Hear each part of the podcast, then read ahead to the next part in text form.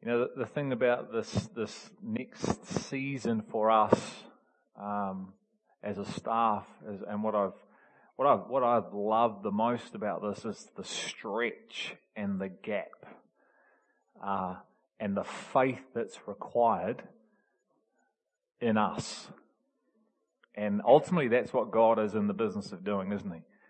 Bible says that when he returns, he's looking and says this, will I find faith when I actually come back? Before he comes back, a whole lot of crazy stuff is going on on the planet. So he's actually declaring something to us and saying, you know, when I return, will I find faith? And he is in the business of stretching his people so his people have to trust in him so faith is birthed from within. So if you don't want to be part of that, then I'd suggest that you don't follow Christ. Because that's what he and you have signed up to be and do. And I said this before, the day that you committed your life to Christ is the day that you died and you left everything of what you wanted behind. You were baptized, which is a, a significance of death. And then you said, now I want to live for you and you alone. Paul said it this way, the love of God controls me. I no longer live for myself, but I live for the one who bought me. Which means every decision, every action, every thought, everything that he did was controlled through Christ, the love of Christ. Just think about that.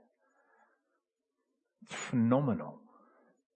So, this is what I'm loving. Scary for all of us. It's risky, but I don't know. That's what I signed up for when I said I'm going to follow Jesus. He doesn't want us living in the comfy seats. He wants us on the edge. Living on the edge. Why? Ultimately because of what He wants to do in us and through us. That a world would know He was sent for them and that the church would become one.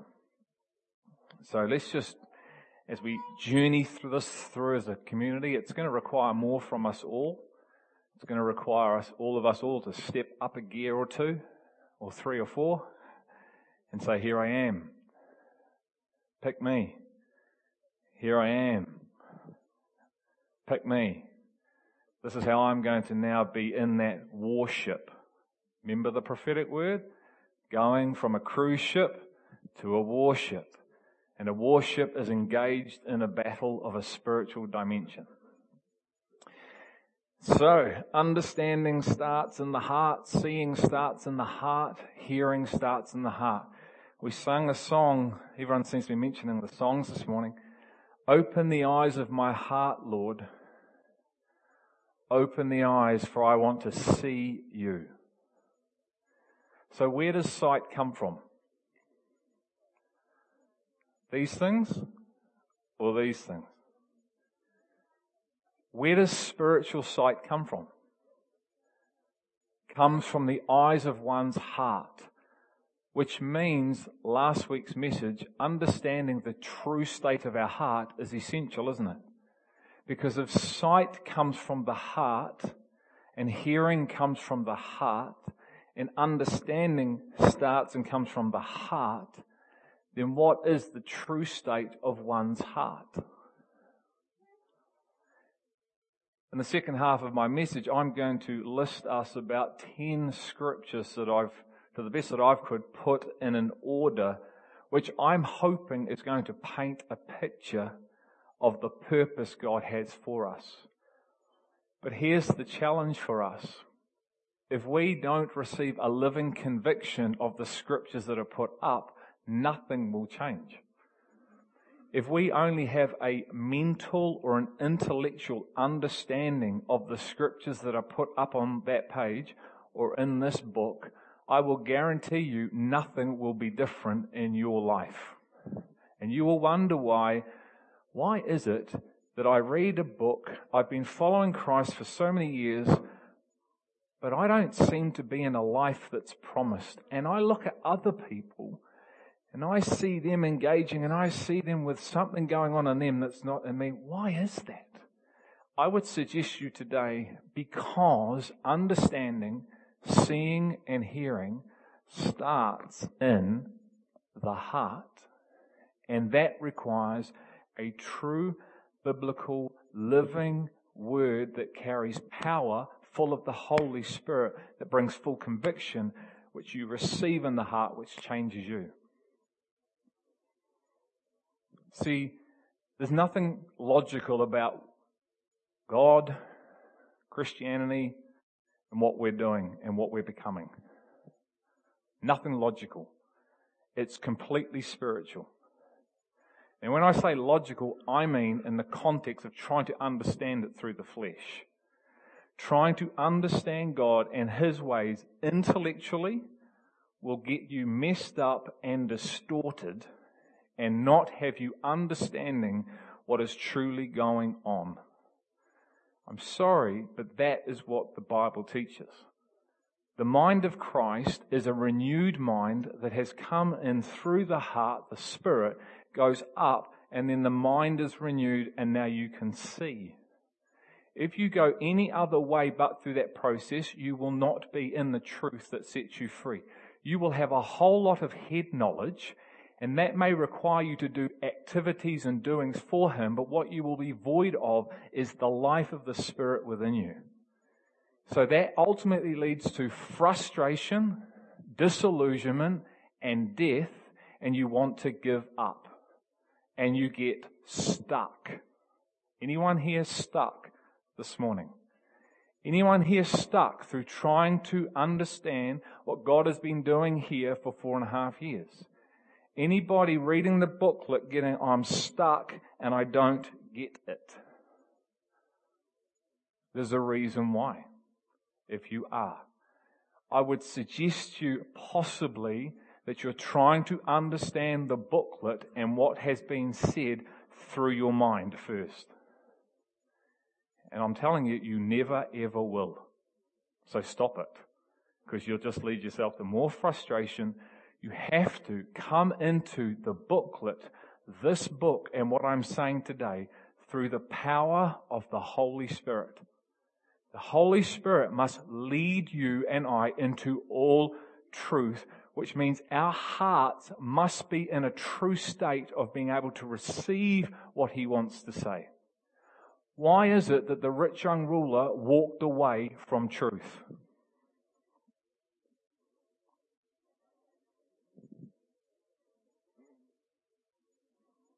Did he recognize it was truth? Did he recognize that it was Jesus? So if he recognized it was Jesus, why do you walk away from Jesus? Eh? He couldn't let go. So, it's not logical, is it? Is anything logical about that? I'll ask you a question I asked you last week. Is God a liar? Is he perfect? Is he the creator? Can he raise the dead? Can he do something out of nothing? Does he love us? Will he ever leave us? Will he ever forsake us? Is he the savior? Is he the father? Is he the groom? Is he the king of kings? Is he returning? Is he flippin' phenomenal? You've all told me yes to all those things. Why is it that we don't trust him and give him all of our heart? There's nothing logical about following Jesus Christ. If it was logical, then the logic answer to that would be yes, and we would be found giving him, and the rich young ruler would have been found giving him all his heart, wouldn't he? Is nothing logical, intellectual, firstly, about following a person who you can't see, can't hear, can't understand until the Holy Spirit grabs you and says, now is the time, and actually comes and does a living convictional word in your heart that changes you from one realm and spins you into another. Acts 2.37. Turn your Bibles there.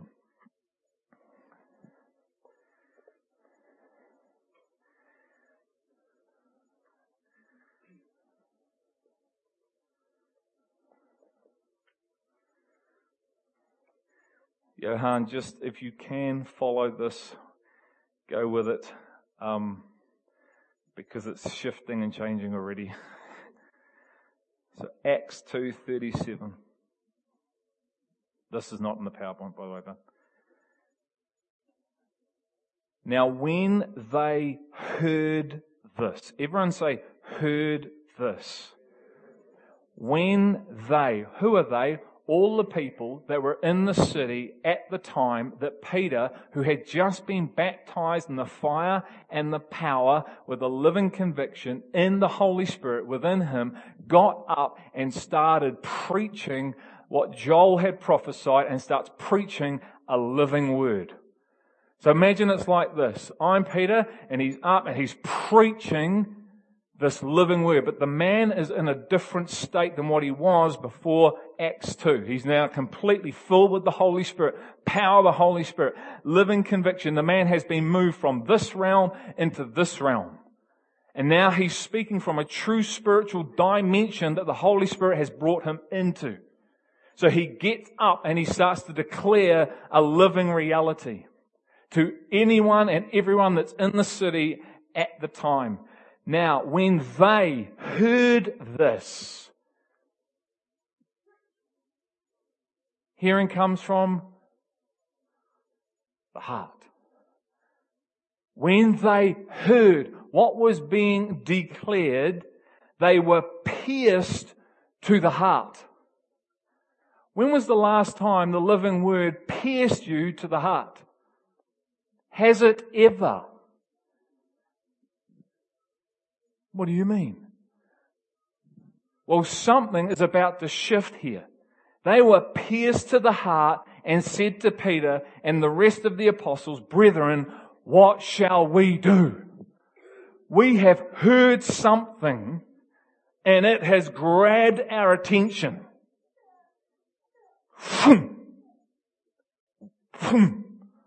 And received something and now they're asking a question.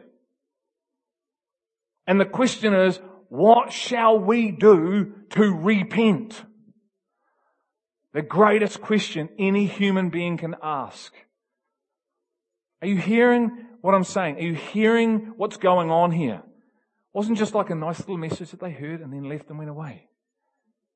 They have been stopped, apprehended, arrested, might have been like this. Hey, what are you doing this afternoon? What lunch? Who's that guy preaching? I don't know. Boom! What's he saying? See, repentance isn't about feeling sorry. It's not going, Lord, I'm sorry I did that. True biblical repentance is when you receive a conviction of the heart the living word comes, stand up for a minute, mate. Your heart is in a posture of some state, humble, hungry, thirsty, sometimes even hard, but it hears something and this living word comes and cuts and pierces the heart, which creates a shift in your heart, which breaks your heart and has you turning and responding to something different. True biblical conviction is when you are starting to realize your true state of who you are without Him and you know you need to repent and be broken and literally fall on your face now and you start to weep and weep. Why? Because God's starting to show you a realm and a reality you're truly in but then he shows you his beautiful love and he then comes and picks you up. And you have been altered forever. Thanks, man.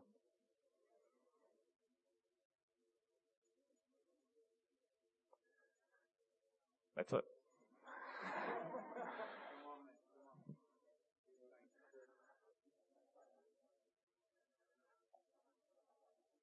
So are we stuck? Are we stuck? It's okay to be stuck. It's fine to be stuck. What's not fine is to not move towards the reality that He wants to unstuck you from.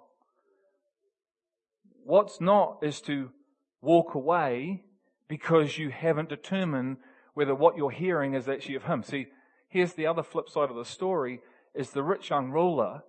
Did he actually, did he actually take the time to ask questions around what he was truly hearing?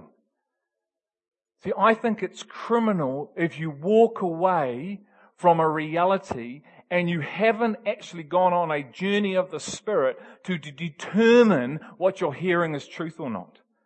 How criminal is it to walk away from truth if your perception of what you're hearing is in fact truth, but you perceive it not to be truth? I actually think that is very, very serious. Anyone else? Because I don't get why you walk away from Jesus. No matter how hard it is, I don't get it. I do actually. Because he's trying to show us our state of our hearts. And the reason why we do is because we can't hear, see, or understand that it's actually him.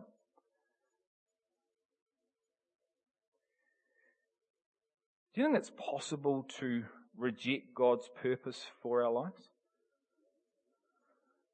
It says here, these John seven thirty Pharisees and the lawyers rejected God's purpose for themselves.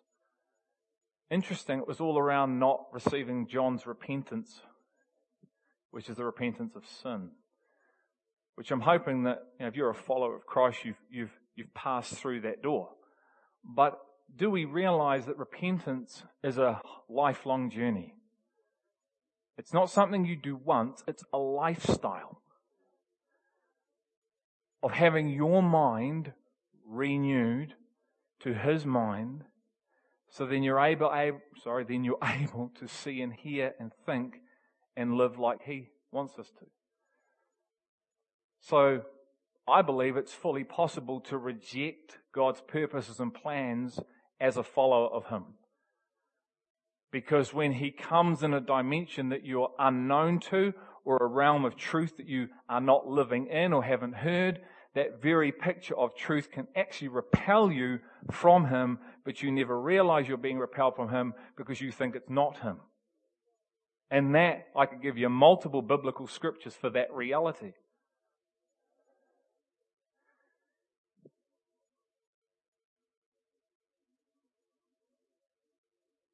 The words that God has given us in the booklet of the prophetic word have been given to us to what?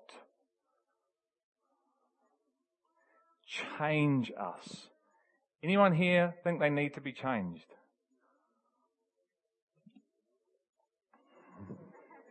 Anyone here think they've got it all down pat? No, neither me. The words that have been sent change our now so we are able to see the big picture in our hearts, our spirits. And this is the key to making sense of what God is doing. Shall I read that again? The words that have been sent, okay, this word, the prophetic booklet, are sent to change our now so we are able to see a much bigger picture in our hearts, our spirits. And this is the key to making sense of what God is doing. Now you may have already received the sight. Fantastic. Absolutely awesome. Keep running, keep encouraging, keep praying because you'll know what you've gone through to receive this. You'll know the time and the waiting and the seeking and the asking and the pursuing and the crushing. You'll know those things which will be birth life in you, joy, peace, righteousness, hope, and then you'll be wanting others to walk with you because you'll understand the process is quite a scary and a risky one. So you'll be inviting everyone to walk with you. Come on, let's go this together, yeah?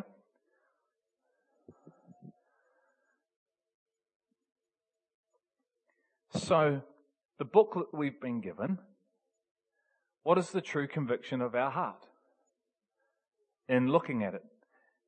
There's two options. It's either of God or of man. So if the booklet is of God, then how is it impacting our lives? If the booklet is of man, then so what?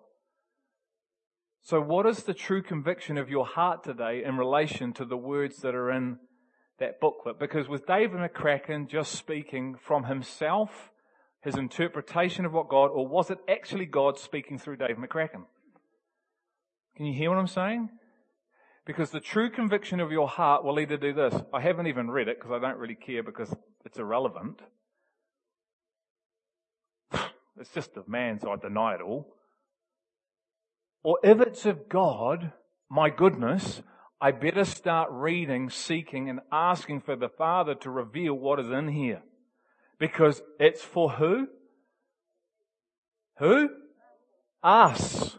So if there was $10 million on that chair over there with an envelope and you knew it was for you, would you want to go grab it? Yes, we would, wouldn't we? So is there any difference to what I'm saying?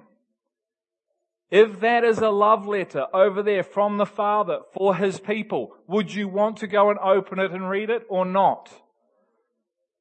If you don't, what's that saying about the state of your heart? I'm sorry, I'm going to tell you the truth in love. What is it saying about the true state of your heart?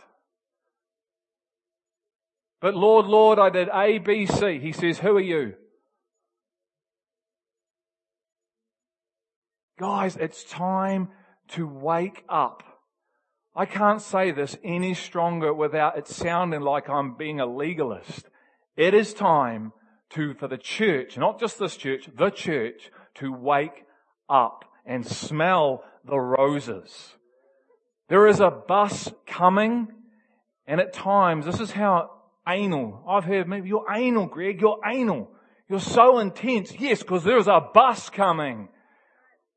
And everyone's on the middle of the road about to get taken out by the bus. If you had your children playing on the road, would you just go, oh, let them play on the road? Oh, this car's coming. Well, they're doing well dodging the cars. Or would you get out there and scream and run the risk of being misunderstood, misinterpreted, but you don't care because a bus is coming? So the challenge again for us is we have been given a prophetic booklet that has been handed out to every one of us. And I believe with all my heart that everything that's in there is of Him. Even that's a scary thing just to admit in front of you and Him. That's how confident I am that everything in there is of Him. But if we are just casually, oh well, then are we maybe like the rich young ruler who has no clue and concept what he's truly and who he's truly walking away from? Or even unaware of what is even happening in their own midst because this is not logical, this is not intellectual, this is a spiritual dimension that the Holy Spirit, the living Word of God, Christ, needs to catapult you and I from one realm into so we can truly see in the, through the eyes of our hearts and hear and understand what God is doing and saying right day in this time in conjunction with the end. Anyone want to leave right now? It's serious. I'm sick of playing church. I'm sick of all the stuff that goes on and we pat ourselves on the back. And you know what? I'm not seeing too much transformation in God's people. The church is asleep. Thank you. See, when we take His word and we absolutely start to judge ourselves through His word, are we known for love? Guys, it's the commandment that He's going to judge us all on. Are we known for love? Does the world think we're known for love? And yet we sit here and we go, oh no, but oh well, who cares? He's going to ask you, are you known for love? Are we known for oneness? This is what he's doing amongst us. I'm hoping and we are on a journey and we're coming, but there's more and more and more. So I'm putting it out there. I'm going to challenge because of love. He's expecting some things. I'm hearing this is really heavy. This is really heavy. No, it's weighty. It's got punch behind it. When he turned up, man, all hell broke loose on earth. The disciples today would laugh at the church today. You want your comfort, you want your lattes, you want your music, you want the this. Man, we're dying to our lives here. And you guys are more worried about your comfort than you are about living for Him. It ain't heavy, it's weighty. Because He carries a punch. And it breaks open the demonic realm and the church moves through. The church that I build, what does He say? I will build my church and my church will push back, overpower the gates of the demonic. That's the church that Jesus Christ is building on the earth. No excuses. This church will push back the enemy this, the enemy that. Come on. It's not a game. This is like 100% to zero. It's all about God, nothing to do with the enemy in the sense of this being a 50-50 game. I've given you my son, my spirit, my word to be a people that I build who push back the demonic, the darkness and break into the spiritual realm and understand the spiritual realm. What the physical?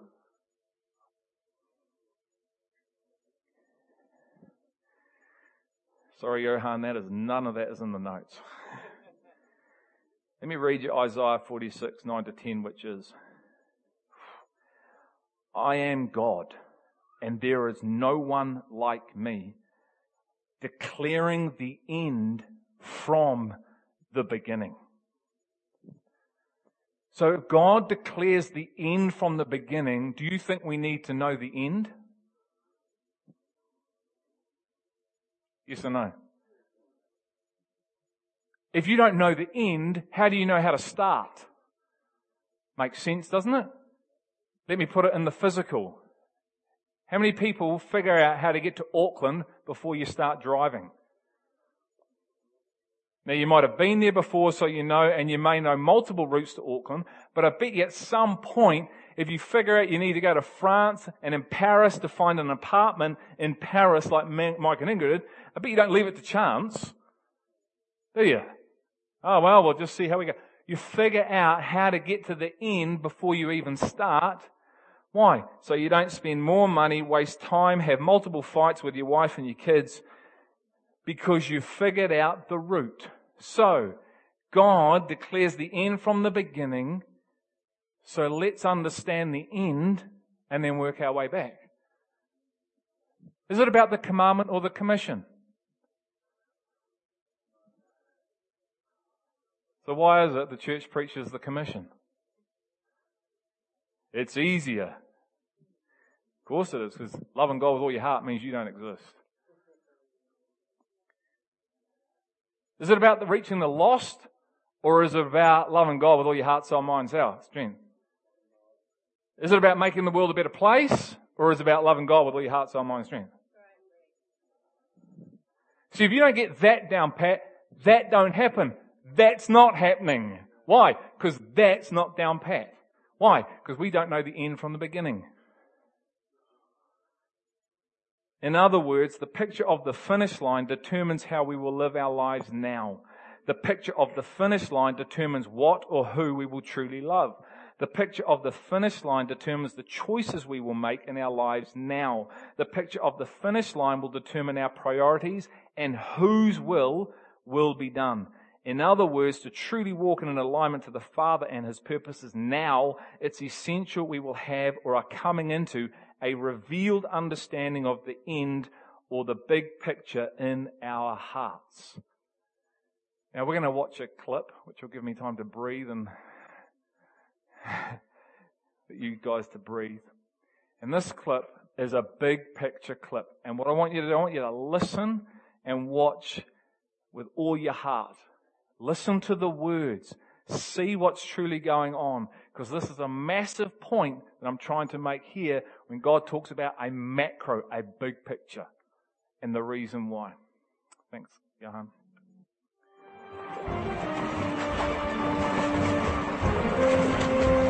Every salmon call makes bears have carried fish 30 metres from the river. Because here, they're less likely to be challenged by hungry adults. So they can eat in peace.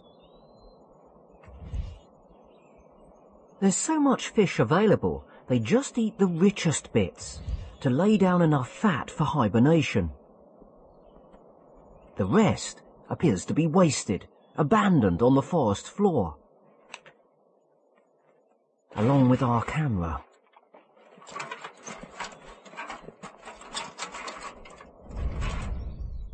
The aftermath of this feast is unbelievable. Up to four tons of carcasses are left in an area the size of a football pitch. But what have dead fish got to do with the forest preparing for winter? Well, this is where it starts to get really intriguing because the catching of the salmon is just the start of it. Bears aren't the only creatures attracted by such a feast a banana slug. At 25 centimetres long, it's one of the largest slugs in the world.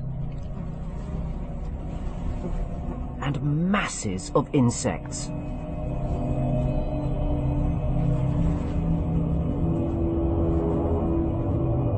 These flies won't survive the winter, but if they plant their eggs in the salmon's flesh, their offspring might.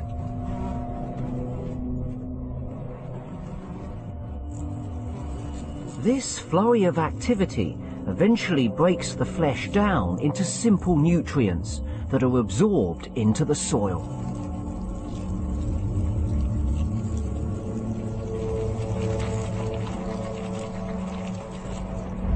The significance of all of this decaying fish goes far beyond it being just a feast for scavengers.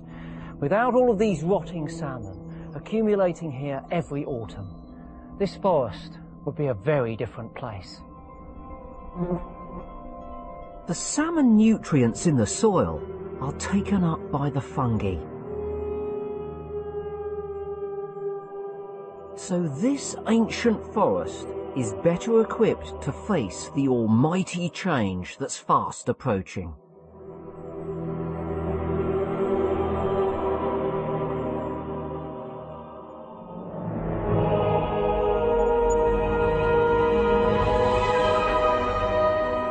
For forests in the Northern Hemisphere, time has run out.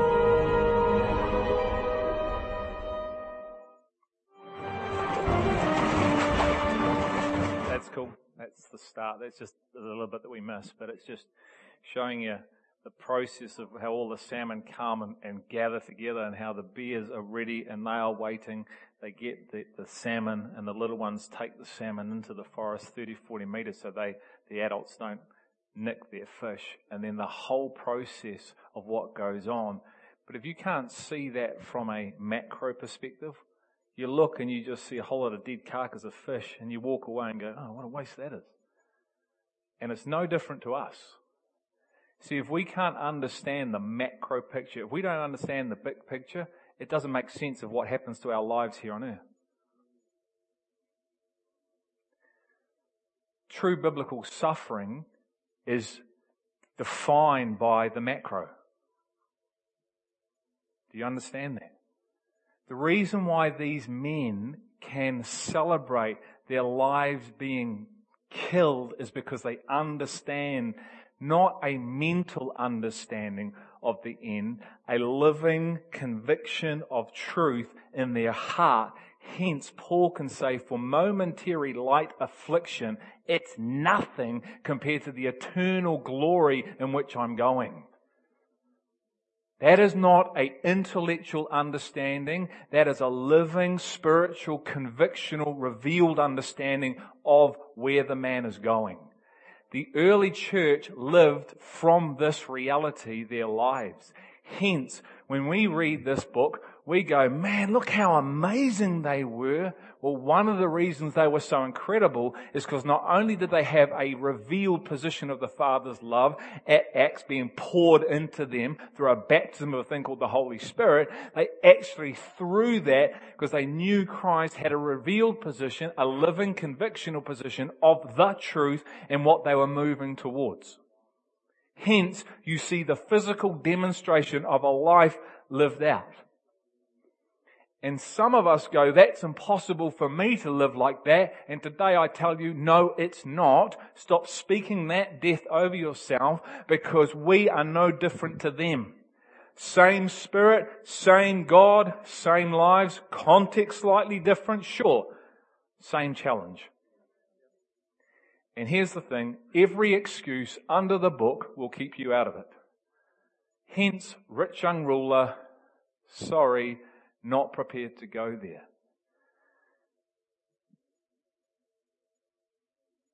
I love this. Every salmon caught makes a huge difference, not just to the bears, but to the forest. So as we have the eyes of our hearts opened to where we're truly going and what this is truly about, things start to make much more sense and there is a life that comes from within for us. I'm just going to rattle off some questions. What is our true heart position of the finish line or the big picture? Is it fundamentally about reaching people who need to be saved from a place called hell? If it is, then most of the words in that prophetic book will not make sense. Is it about the church infiltrating all areas of society and making the world a better place? If it is, then most of the words in that prophetic book won't make sense.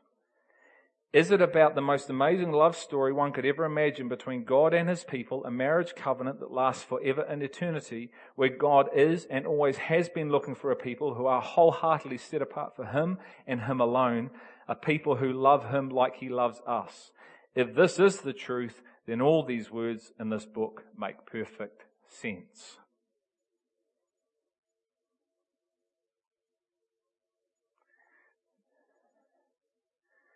I think one of the greatest things to get you killed is when you ask the question to the church, does it truly love the Father with all its heart, soul, mind, and strength?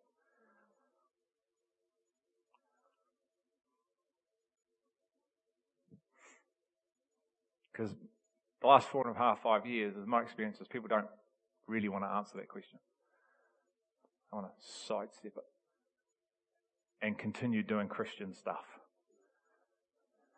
Let's keep busy. Let's keep busy. Let's keep busy. But Lord, I did all these things for you.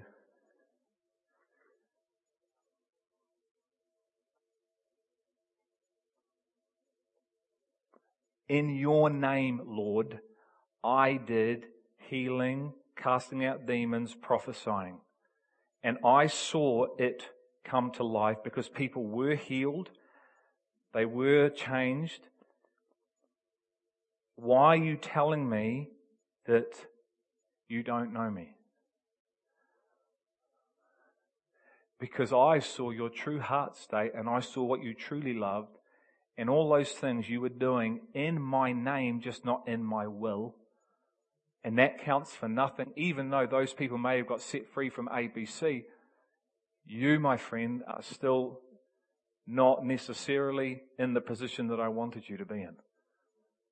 It has nothing to do with heaven and hell. It has nothing to do with whether you're going here or there, but everything to do with a reward in a future kingdom called the kingdom of God back on the earth and established. Right, now let's look at these scriptures. And I hope, my heart is that you would take these, so get ready to write them down and go meditate on them because there is a picture that's forming as I read all these out. Now remember, you're going to go, yeah, I've heard that. Yeah, I've heard that. Yeah, I've heard that. But once again, have you heard it in your heart with a living conviction, which is changing you because your life now is on fire and it's demonstrating what the Bible speaks about? Or have you just heard someone say it and you have an intellectual understanding of it? Once again, they are completely radically different things. One is of the realm of the world, one is of the realm of the spirit. Can we all agree that the purpose of this book is to transform and change the church? And to bring life in the church, in her heart, in her mind. So she is set apart unto God, consecrated and holy, and that the world looks at her and thinks, man, she's a bit bizarre and weird, but there's something about her that I actually am attracted to. Do we agree to all that? Right, okay, cool. Let's go. Revelation 19, 7 to 9. Remember, remember what Isaiah said? Declaring the end from the beginning. Let us rejoice and be glad and give glory to him, for the marriage of the Lamb has come, and his bride has made herself what? Ready. So there's two questions. Are we making ourselves ready and are we ready? The bride has made herself ready. There's a process that the bride in the physical goes through. The physical is a shadow of the spiritual, yes? It's all a foreshadow. Human marriage is not the end in itself. It is a shadow of the marriage between Christ and His church. We have to get this stuff. If you think your marriage in the physical is where it ends, that you'll never understand the true purpose of what this is all about. It is a stepping stone to a spiritual dimension, which is the real dimension that the church is to be living from. Yes? So it is a shadow. Everything God gives us in the physical is a shadow of a spiritual truth.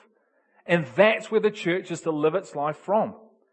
Okay, so has the bride made herself ready? I'm asking because we have the opportunity to be the bride. So are we making ourselves ready through allowing His living word to be changing and transforming us? Are we giving Him all of our heart or are we like the rich young ruler? Big questions, aren't they? See, God's seeing and God's looking and He's asking. It was given to her to clothe herself in fine linen, bright and clean, for the fine linen is the righteous acts of the saints, the acts that the Father leads, the Spirit-led acts, the Spirit-led works, internal works, external works that the Father leads. They are the clothes that are given.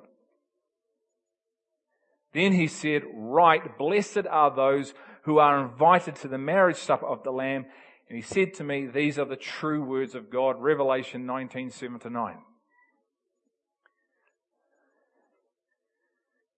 You know what Revelation 1 verse 3 says?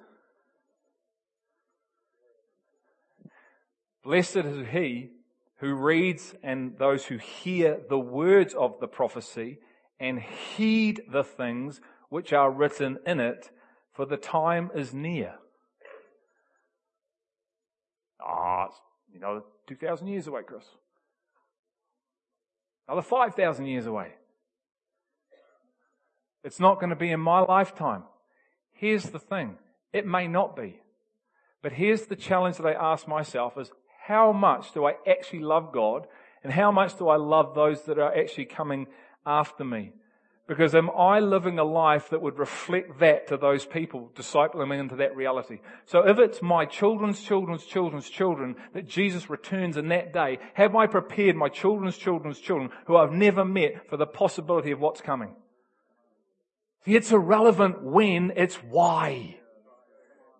And if we're asleep to the why, we'll be just doing a whole lot of activity and we're missing the whole point. And man, there is so much of that going on in the Christian world today. All right, let's look at the one. So we've got this picture. It's a painting that's being painted. Revelation 3:21. Those whom I love, I reprove and discipline. Therefore, be zealous and what's that word again? Repent. Oh, there it is again. Now you see me. It's everywhere. Turn to me. Rich young ruler, turn to me. Do not walk away from me because it's getting too hard. Turn to me. Because there is a work that needs to be done. Behold, I stand at the door and knock. If anyone hears again. Anyone hearing today?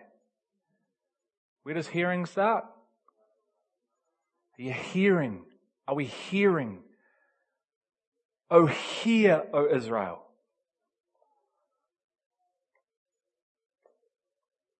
I will come in.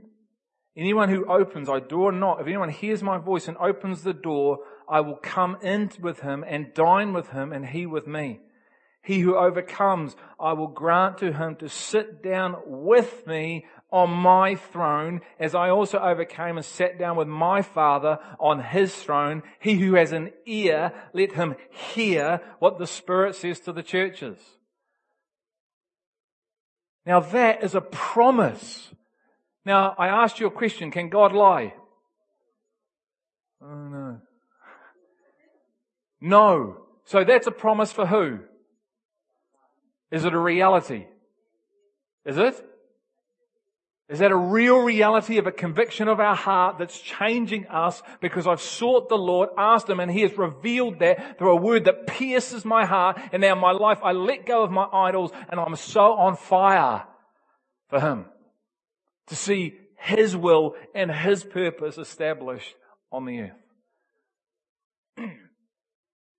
that is a phenomenal promise that sits in this book and I don't know about you, I want everything that's in here and I want to be living in it because it's going to change my world. And my world is not around me. My world starts right here. And right here.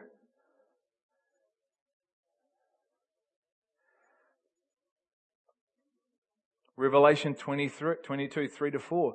There will no longer be any curse, and the throne of God and of the Lamb will be in it and his bond servants will serve him. They will see his face and his name will be on their foreheads. Is that logical? What dimension is that of? Is it the truth?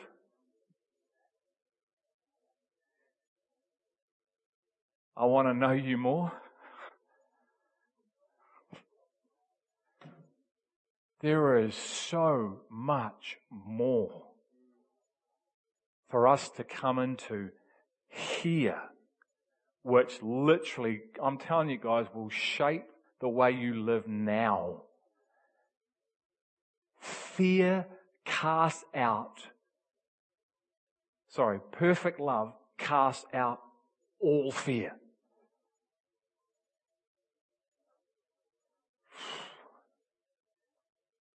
So those are three scriptures from the book of Revelation that we're taught not to read because no one understands it.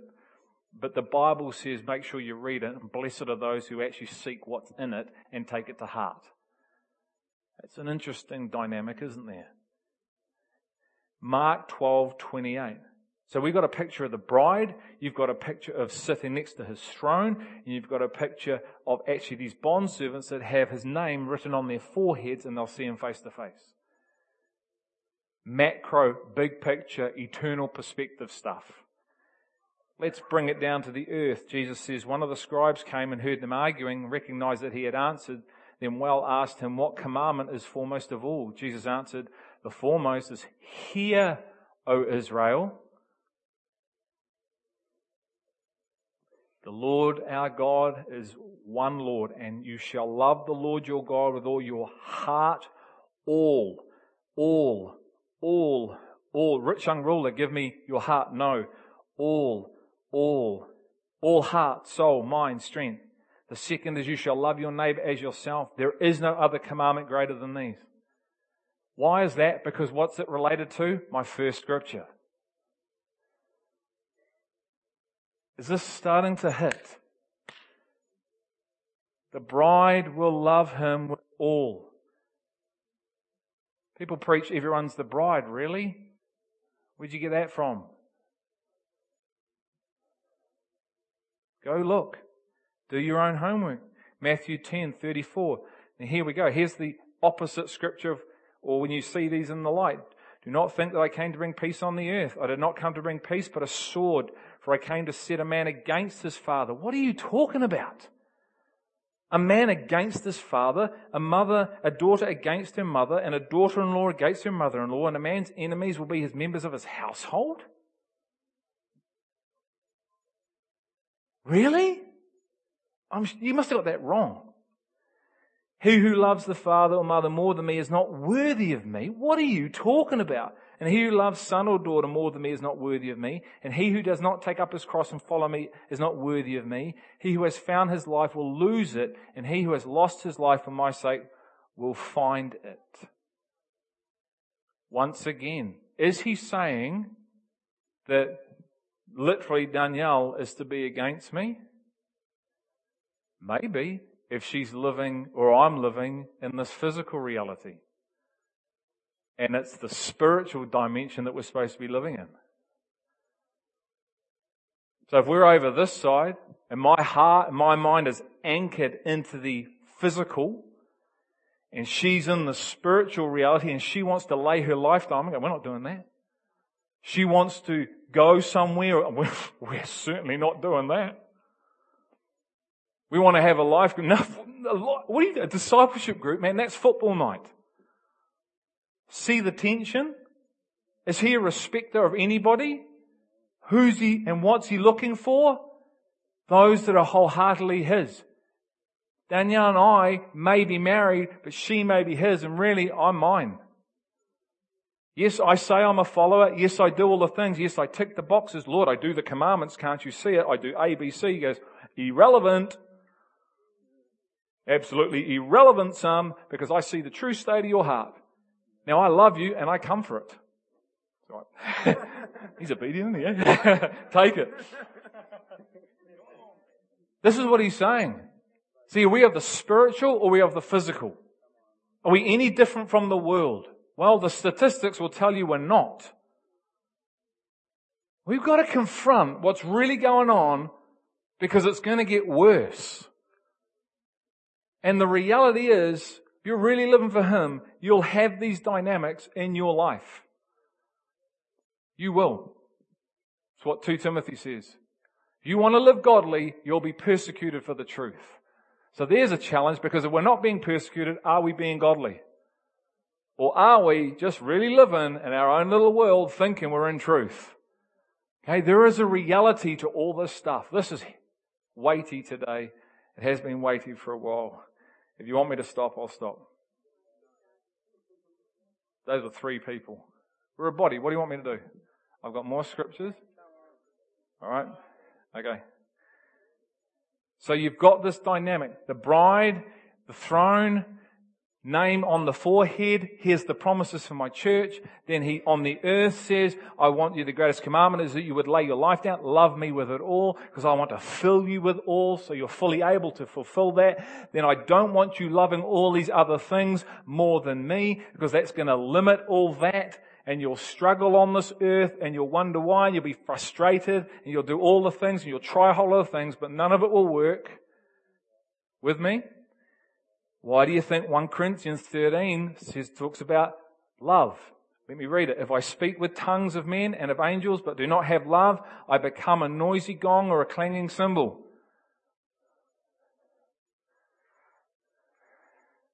If I have the gift of prophecy and know all the mysteries and all the knowledge, and if I have all faith so as to remove mountains, but do not have love, I am nothing. And if I give all my possessions to the feed the poor, and if I surrender my body to be burned, but do not have love, it profits me nothing. Love is patient. Love is kind. It's not jealous. Love does not brag. Love is not arrogant. It does not act unbecomingly. It does not seek its own. It's not provoked. Does not take into account a wrong suffered. Does not rejoice in unrighteousness, but rejoices with truth bears all things, believes all things, hopes all things, endures all things. Love never fails, but if there are gifts of prophecy, they will be done away with. If there are tongues, they will cease. If there is knowledge, it will be done away with. But when the perfect comes, the partial will be done away with. When a child when I was a child, I used to speak as a child, think like a child, reason like a child.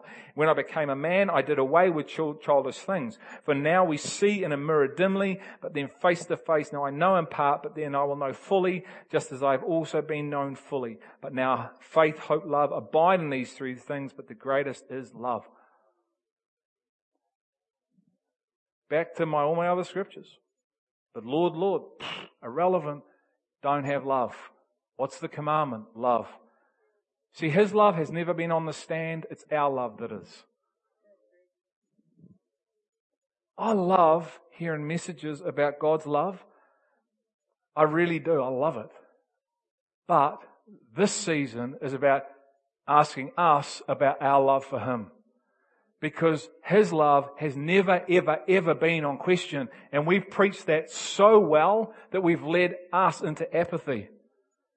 And it's literally just become a one-way re- relationship. Relationship is two-way. My marriage wouldn't exist if it was just about Danielle or just about me, would it? Why do we think God's any different? I don't know, we do. Oh, he loves me. He does love you. Do you know why he loves you? Not so you can stay here. Grace is the empowerment of transformation and change. It's not so I can just go, oh, well, you forgive me for this. Now that covers that, but that is not the priority and the point of it. The point of grace and love is to literally a revealed aspect of it, remember, is to propel you from that realm into this realm. So you, we can live the life we're called to live. John 17, it's the one about being one. John 17, 20 to 23. I do not ask on behalf of these men in front of me, but on those that are coming before me that they will all be one as we are one. Galatians 4:19 My children with whom I am again in labor until Christ is formed in you. Hope the picture is being painted. The Holy Spirit is painting it on your hearts. Matthew 25:10 and while they were going away to make the purchase the bridegroom came and those who were ready went in with him to the wedding feast and the door was shut. Later the other virgins also came saying lord lord open up for us but he answered truly I say to you I do not know you. Be on the alert then for you do not know the day nor the hour This is not Christians non-Christians. This is about inheritance and a reward in an eternal realm that will one day be yours and mine. And we have to have our eyes open to this eternal perspective. Because the church is to live, Jesus said, set your minds on the things above where I am, where Christ is seated in the heavenly places. Didn't he? For your life has died and your life is hidden with Christ. Set your mind, the renewed mind, on above. And we're too busy looking on the earth. It's the revealed position of that that defines here. This doesn't define anything apart from make you worry and make you sick and live a limited Christian life. Matthew 24, 44. Therefore be on the alert, for you do not know which day your Lord is coming. But be sure of this, that if the head of the house had known on what time of the night the thief was coming, he would have been on the alert and would have not allowed this house to be broken into.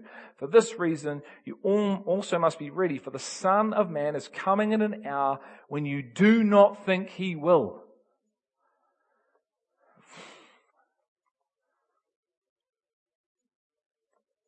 I won't get you to put your hand up, but how many people have actually said, well, you won't come in my lifetime? How many people believe that he, he he's saying, we got, we got heaps more time, we'll party, we'll have drinks, we've got all the time in the world. And then we're going to get ready. Then we're going to give him our heart. Then we are the greatest procrastinators. Tomorrow. Do you know a whole lot of people said that? I got married. I'm going to go plow my field.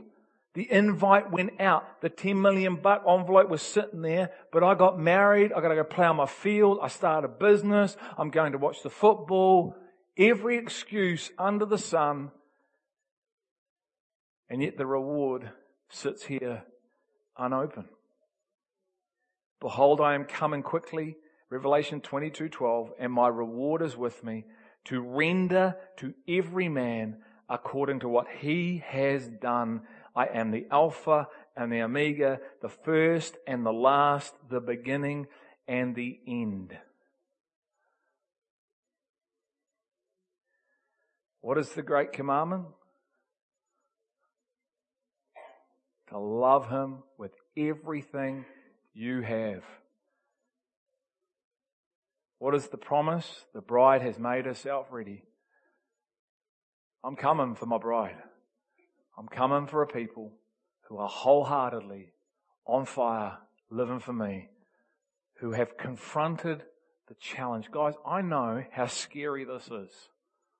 I know how scary it is to step out and trust in Him. He's going to ask me to do it again and again and again. I know the time that He came to me in my little bathroom and I looked in the mirror, I was washing my face, and He'd been leading me on a journey of 18 months. And that whole picture I put up there became a living, revealed picture in my heart and my mind, and I could see it. And I know the day, I can tell and look, I'm looking at me and he says to me, now, what are you going to do? And I'm looking at the Eiffel Tower going, oh my goodness, I was caught up in that. Thinking I was building your church the way you intended. He said, you weren't. He said, that's okay because I love you. And today's the day I'm showing you this because your heart was hungry and open to be challenged to come into a realm that you couldn't see. And I've showed it to you because 18 months ago, Greg, you said, yes, I'm going to journey. And he said, this is how I build my church. And he started to unpack. And he said this to me. He said, do you really believe, son, that all these people, through their tithes, put food on your plate to feed your family? Did you really believe that that's how it all happens? Would you really believe I'm in control of my church on this planet and I build it and together you can start speaking this reality in this realm and trust that if they all walk out the door and there is no more rock, that you still got me and I will provide and whatever that looks like. I'm, I said, yes, Lord. He said, come on, let's go. I know how scary this is to feel alone on your own with something that's of Him, and you go, oh, This appears a man mountain. He said, I said, Lord, I can't change that. He said, I didn't ask you to change it. I asked, would you lay your life down and serve her? Ooh, I was hoping you were going to say, that's right, you can't change it, so quit. No, he said, I want you to serve her and be a voice of truth. And no matter what comes at you, love and pray for her.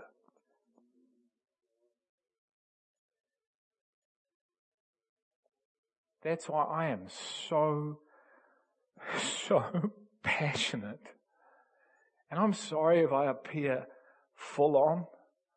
I've been wrecked for him literally wrecked. If I had a choice, I would run. I'd go hide in a cave and I would run. But you can't. I can't. I know what he's doing here. It is phenomenal. It truly, truly is a work of the Spirit. A genuine work of the Spirit, guys. Not a program not a men's female ministry, a alpha, whatever. It's a genuine work of Him. And it will cost all, and it's massive and it's full on. But He promises us if we will step out and trust in Him, even though it like, well, I don't know, I'm stepping into the unknown here. He's there. I get it. I get how hard it is. I want to walk it with us all.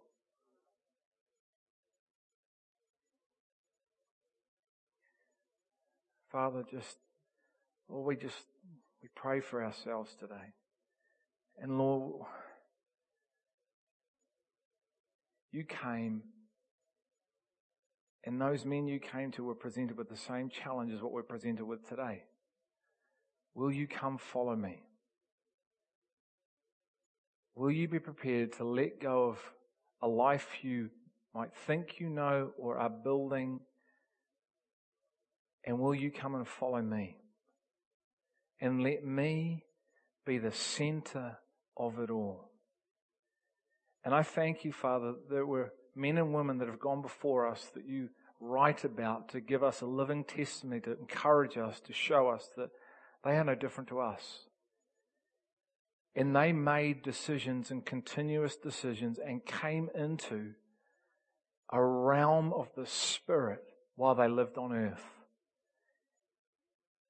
And they were anchored also in eternity in their heart and their minds because they could see it. It defined everything about them. You are the wisdom of God and you live in us.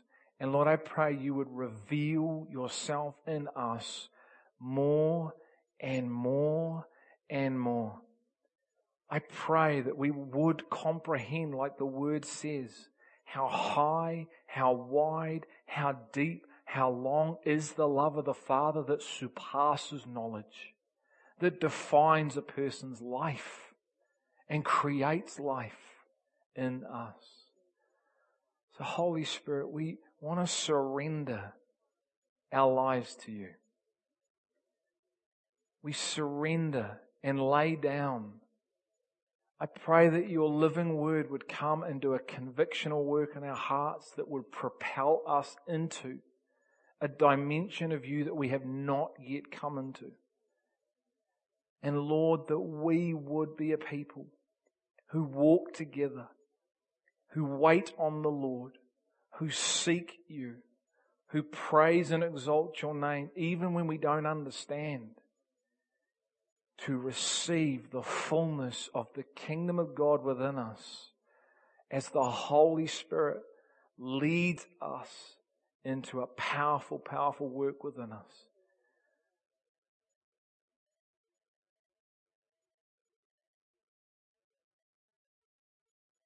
Open the eyes of our hearts, Father, to see as we lay down our hearts before you